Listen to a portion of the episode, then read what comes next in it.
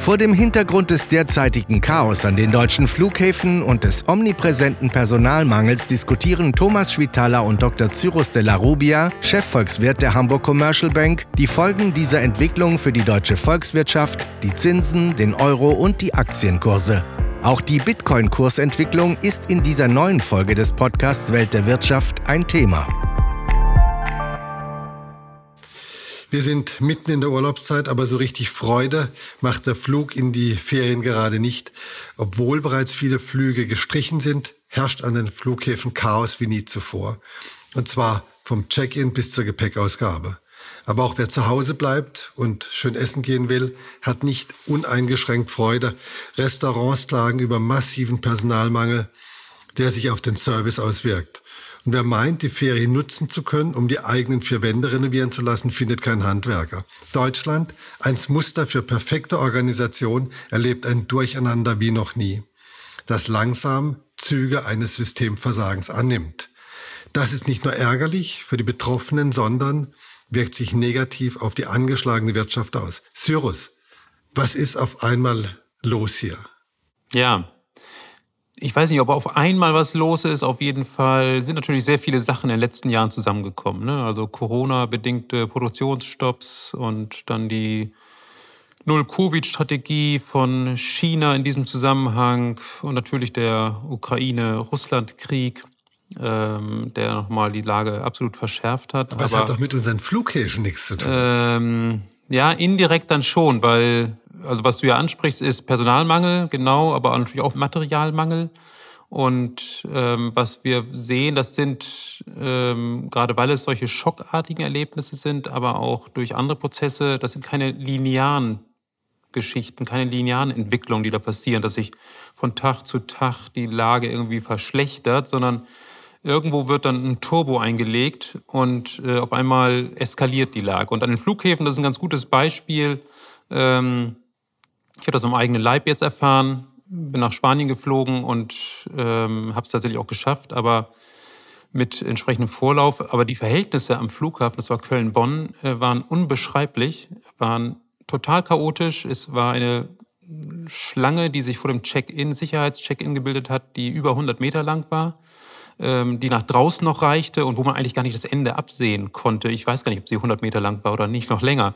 Also ähm, das ist wirklich sehr, sehr chaotisch gewesen. Und die Ursache, sage ich mal, abgesehen von den Ursachen, die ich eben genannt habe, schon, die, die dahinter stehen, ist auch was Organisatorisches, beziehungsweise die Tatsache, dass ich erfahre, dass äh, man mit drei Stunden Wartezeit rechnen muss. Was mache ich? Ich kalkuliere schon ein bisschen mehr ein. Der nächste äh, erfährt dann, naja, das, ich habe es trotzdem nicht geschafft. Dann kalkuliert er vier Stunden ein, dann vielleicht acht Stunden. Und ich habe Leute getroffen, die haben den Flug um 17 Uhr, haben dafür seit 10 Uhr angestanden. Und auf einmal hat man vormittags alle Reisenden, die, die den ganzen Tag über, irgendwann am Tag über fliegen wollen, hat man am Flughafen. Das kann natürlich nicht klappen. Aber, aber dennoch scheint es einen riesigen Personalmangel zu geben. Lufthansa hat 2000 Flüge jetzt gestrichen aus dem Grund. Wo sind die Leute denn hin? Weil also in der Gastronomie sind sie nicht. Die finden nämlich auch niemanden. Ja, das ist richtig. Ich glaube, was wir beobachten, ist ein Strukturwandel, der schon im Prinzip vorher eingesetzt hat. Wir haben einen demografischen Wandel, haben wir äh, sehr stark. Das heißt, einige äh, Beschäftigte, die äh, der älteren Generation, sage ich mal, angehören, die äh, scheiden irgendwann aus dem Arbeitsleben aus und dann werden sie eben nicht ersetzt, weil Demografie genauso ist. Ähm, der andere Punkt ist aber auch, dass viele ähm, Beschäftigte beispielsweise in weniger gut bezahlten Jobs, sei es äh, in der Restauration oder sei es in der Hotellerie, während Corona dann auch häufig eben beschäftigungslos wurden, weil das ja Lockdown-bedingte äh, oder Lockdown-betroffene äh, Dienstleistungen waren. Und die haben sich jetzt stärker überlegt, na ja, soll ich wirklich in diesem Sektor bleiben? Vorher wäre das vielleicht nie die Frage gewesen, aber jetzt auf einmal fragen sie sich, na ja, muss ich jetzt wirklich zwölf Monate Kurzarbeitergeld äh, kassieren und dann wieder in diesem Sektor arbeiten? Ich gucke mich nochmal nach Alternativen um. Und Alternativen ist, naja, ich meine, vielleicht will die äh, Putzkraft, die im Fitnesszentrum arbeitet, äh, vielleicht will sie Pakete austragen oder im Testzentrum arbeiten. ähm, also Jobs, die, die dann entsprechend aufgekommen sind. Und ähm, das ist natürlich so ein Strukturwandel, der relativ gut funktioniert. Da kann man sehen, okay, da sind die Leute geblieben. Aber wenn der Kellner äh, Handwerker werden möchte, dann kann er das natürlich machen. Nur das dauert seine Zeit, weil er erstmal ausgebildet werden muss. Und so kann man nicht einfach sagen, ja, da sind doch ganz viele Leute, warum haben wir jetzt einen Mangel an Handwerkern? Äh, das ist ein Strukturwandel, der, der braucht seine Zeit. Aber die Arbeitslosigkeit ist ja gar nicht hoch. Die ist ja total niedrig. Also du kennst die Zahl besser, aber wie, wo, wo liegen wir da irgendwie bei 5,3 Prozent etwa? Ja. Das ist ja auch im langjährigen Schnitt nicht viel. Also wir haben ja gar kein großes Reservoir, auf das man zurückgreifen könnte. Und da gibt es einige Bundesländer im Süden, da ist die Arbeitslosigkeit noch mal geringer. Da Baden-Württemberg, Bayern, das ist komplette Vollbeschäftigung. Genau, und da kommt die Demografie dann wieder ins Spiel. Ne? Wenn einfach weniger Arbeitskräfte insgesamt einfach da sind. Und äh, das hatten wir hier auch schon mal thematisiert als strukturellen Grund dafür, dass die Inflation auf längere Sicht auch hoch bleiben wird, weil die Arbeitnehmer einfach in eine bessere Verhandlungssituation auch kommen. Ähm, die sind einfach knapp und knapper, als das vor fünf oder zehn Jahren war. Das heißt, es ist eben nicht nur der Corona-Effekt, sondern es ist eben äh, auch der Demografie-Effekt als übergreifender äh, Grund. Aber die Corona-Entwicklung und die Folgen daraus, die haben, ja, glaube ich, diesen Strukturwandel nochmal beschleunigt. Was, was ist jetzt ein Ausblick aus der Misere? Also wann können wir wieder normal fliegen? Wann gibt es in Restaurants wieder genug Köche? Ein Strukturwandel dauert seine Zeit und ist getrieben von Marktkräften. Das heißt. Das ist sehr theoretisch. Äh, ja, das ist sehr theoretisch, aber äh, so funktioniert es letztendlich immer in Marktwirtschaften. Das heißt, äh, wir werden und wir sehen ja auch schon höhere Preise in, in vielen Bereichen. Das heißt, für Unternehmen, die äh, beispielsweise äh, ja, bestimmte Dienstleistungen anbieten, sei es zum Beispiel, oder auch Güter, sagen wir mal Fahrräder zum Beispiel. Fahrräder gibt es auch kaum noch. Ähm, was zahlt man mittlerweile für ein E-Rad? Da mit 3000 kriegt man eine mittlere Qualität mittlerweile, glaube ich. Ne? Das ist also enorm gestiegen. Das heißt, letztendlich heißt das auch, dass die Gewinne der Unternehmen, die diese Fahrräder produzieren, enorm gestiegen sind. Das heißt, es wird attraktiver, diese Fahrräder zu produzieren. Damit steigt das Angebot und damit äh, entspannt sich die Lage auch irgendwann, äh, zumal äh, eben viele schon ein Fahrrad auch gekauft haben. Also ähm, und so ähnlich wird es auch bei Dienstleistungen sein, aber es, es findet ein ganz, es muss ein ganz neues Preisgefüge äh, sich einfinden. Also der, der Restaurantbesitzer, ähm, der sagt, ich krieg keine Leute, muss ich überlegen, naja, vielleicht liegt es ja auch daran, dass ich eben nur Mindestlohn bezahle. Und vielleicht muss ich eben statt äh, 10,40 Euro, vielleicht muss ich jetzt 20 Euro zahlen. Dann sagt man sich, ja gut, dann kann er keinen Gewinn mehr machen. Ja, okay, dann muss er vielleicht mit dem Vermieter verhandeln, dass die Miete gedrückt wird.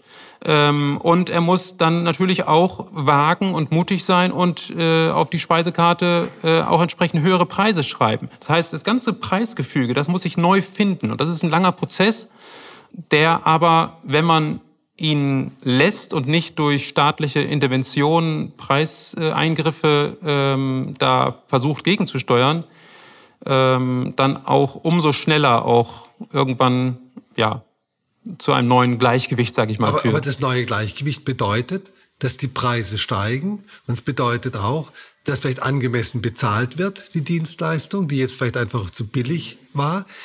Aber es heißt auch, damit einhergeht ein Wohlstandsverlust, weil natürlich man sich weniger leisten kann, wenn die Preise steigen. Ja, also die Preise werden nicht überall steigen, weil es gibt natürlich auch Bereiche, die jetzt weniger nachgefragt werden. Es wird auch Restaurants geben, die ähm, beispielsweise ähm, jetzt weniger frequentiert werden, weil sie davon gelebt haben, Mittagstisch anzubieten, aber die Leute im Homeoffice äh, arbeiten und deswegen in Innenstädten gar nicht mehr so äh, gefragt sind.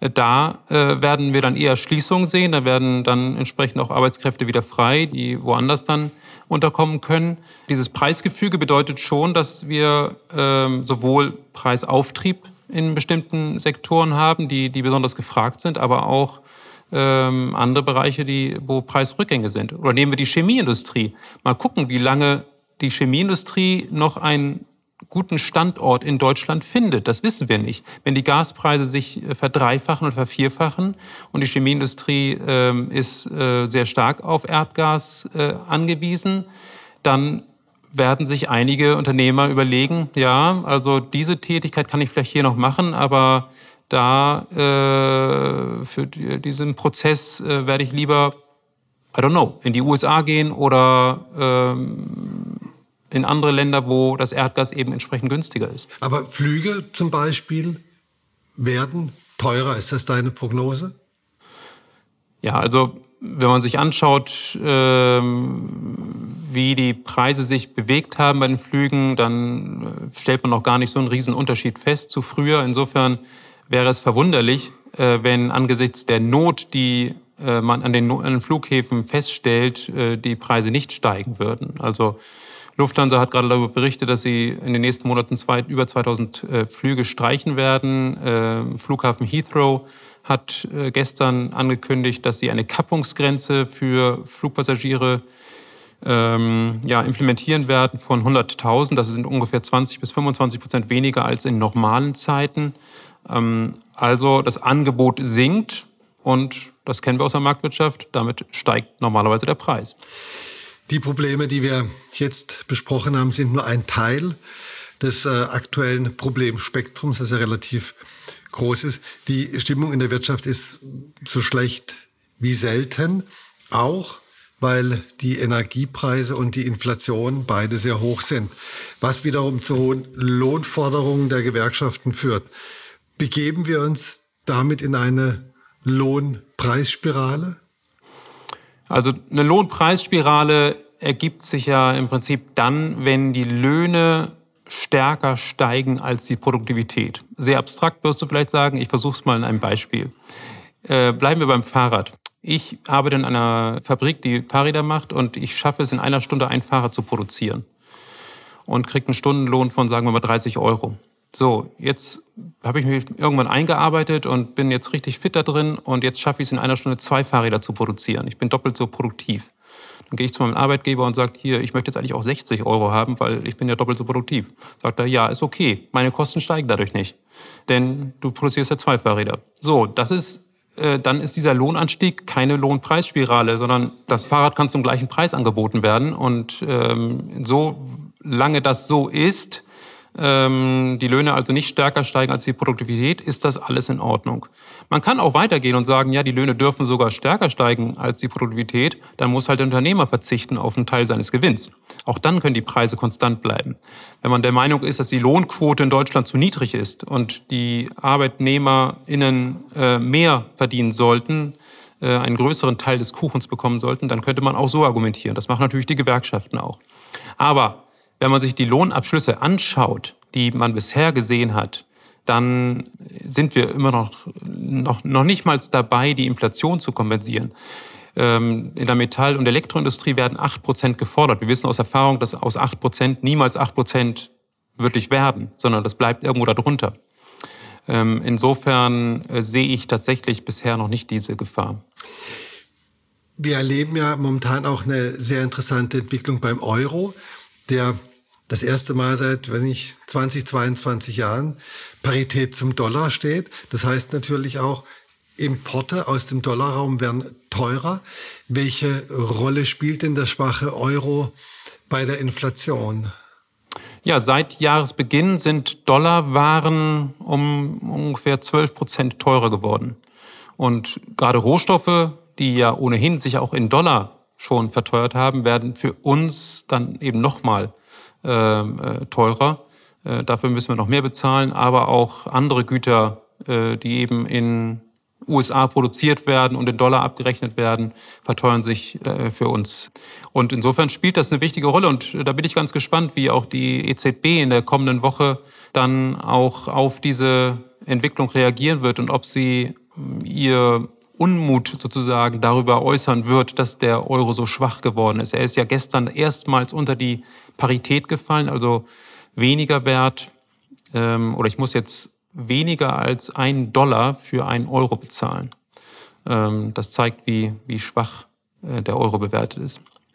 Was sind die Gründe dafür?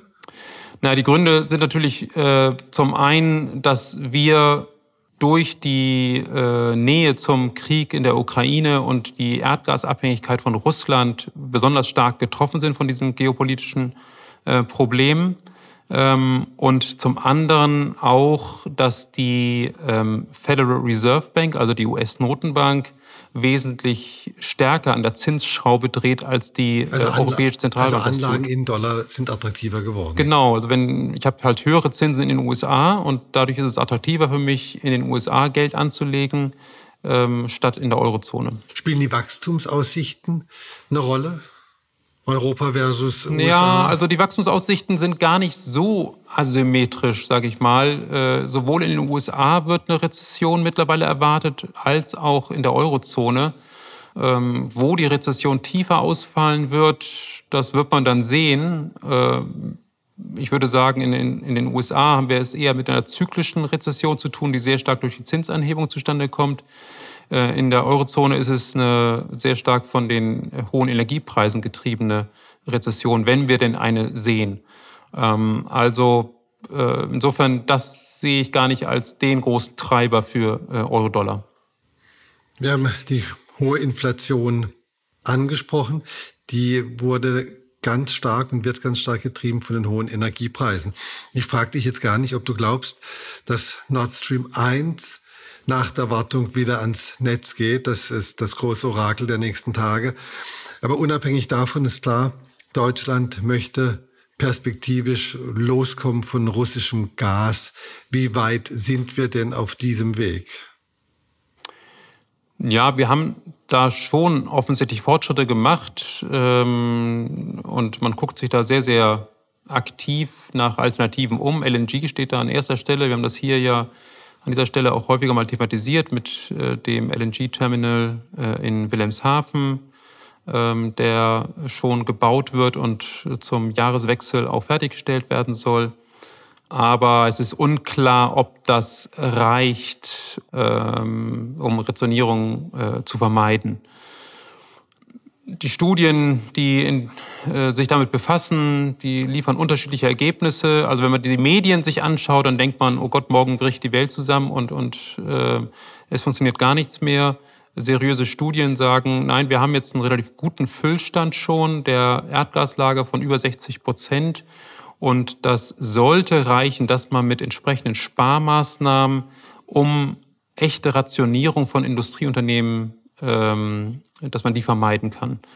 Und ähm, das wäre auch so meine Hoffnung. Aber der Anstieg der Energiepreise, äh, der hat ja zwei Sachen zur Folge, oder der Erdgaspreis hat ja zwei Sachen zur Folge. Einmal, dass die Unternehmen, die mit diesen hohen Erdgaspreisen operieren müssen, äh, nicht mehr profitabel sind und deswegen ihre Produktion zumindest teilweise aufgeben. Und zum anderen, dass auch die privaten Haushalte extrem stark belastet sind. Also der Bundes Netzagenturpräsident ähm, Herr Müller hat jetzt gesagt, dass man mit einer Verdreifachung der Preise rechnen muss.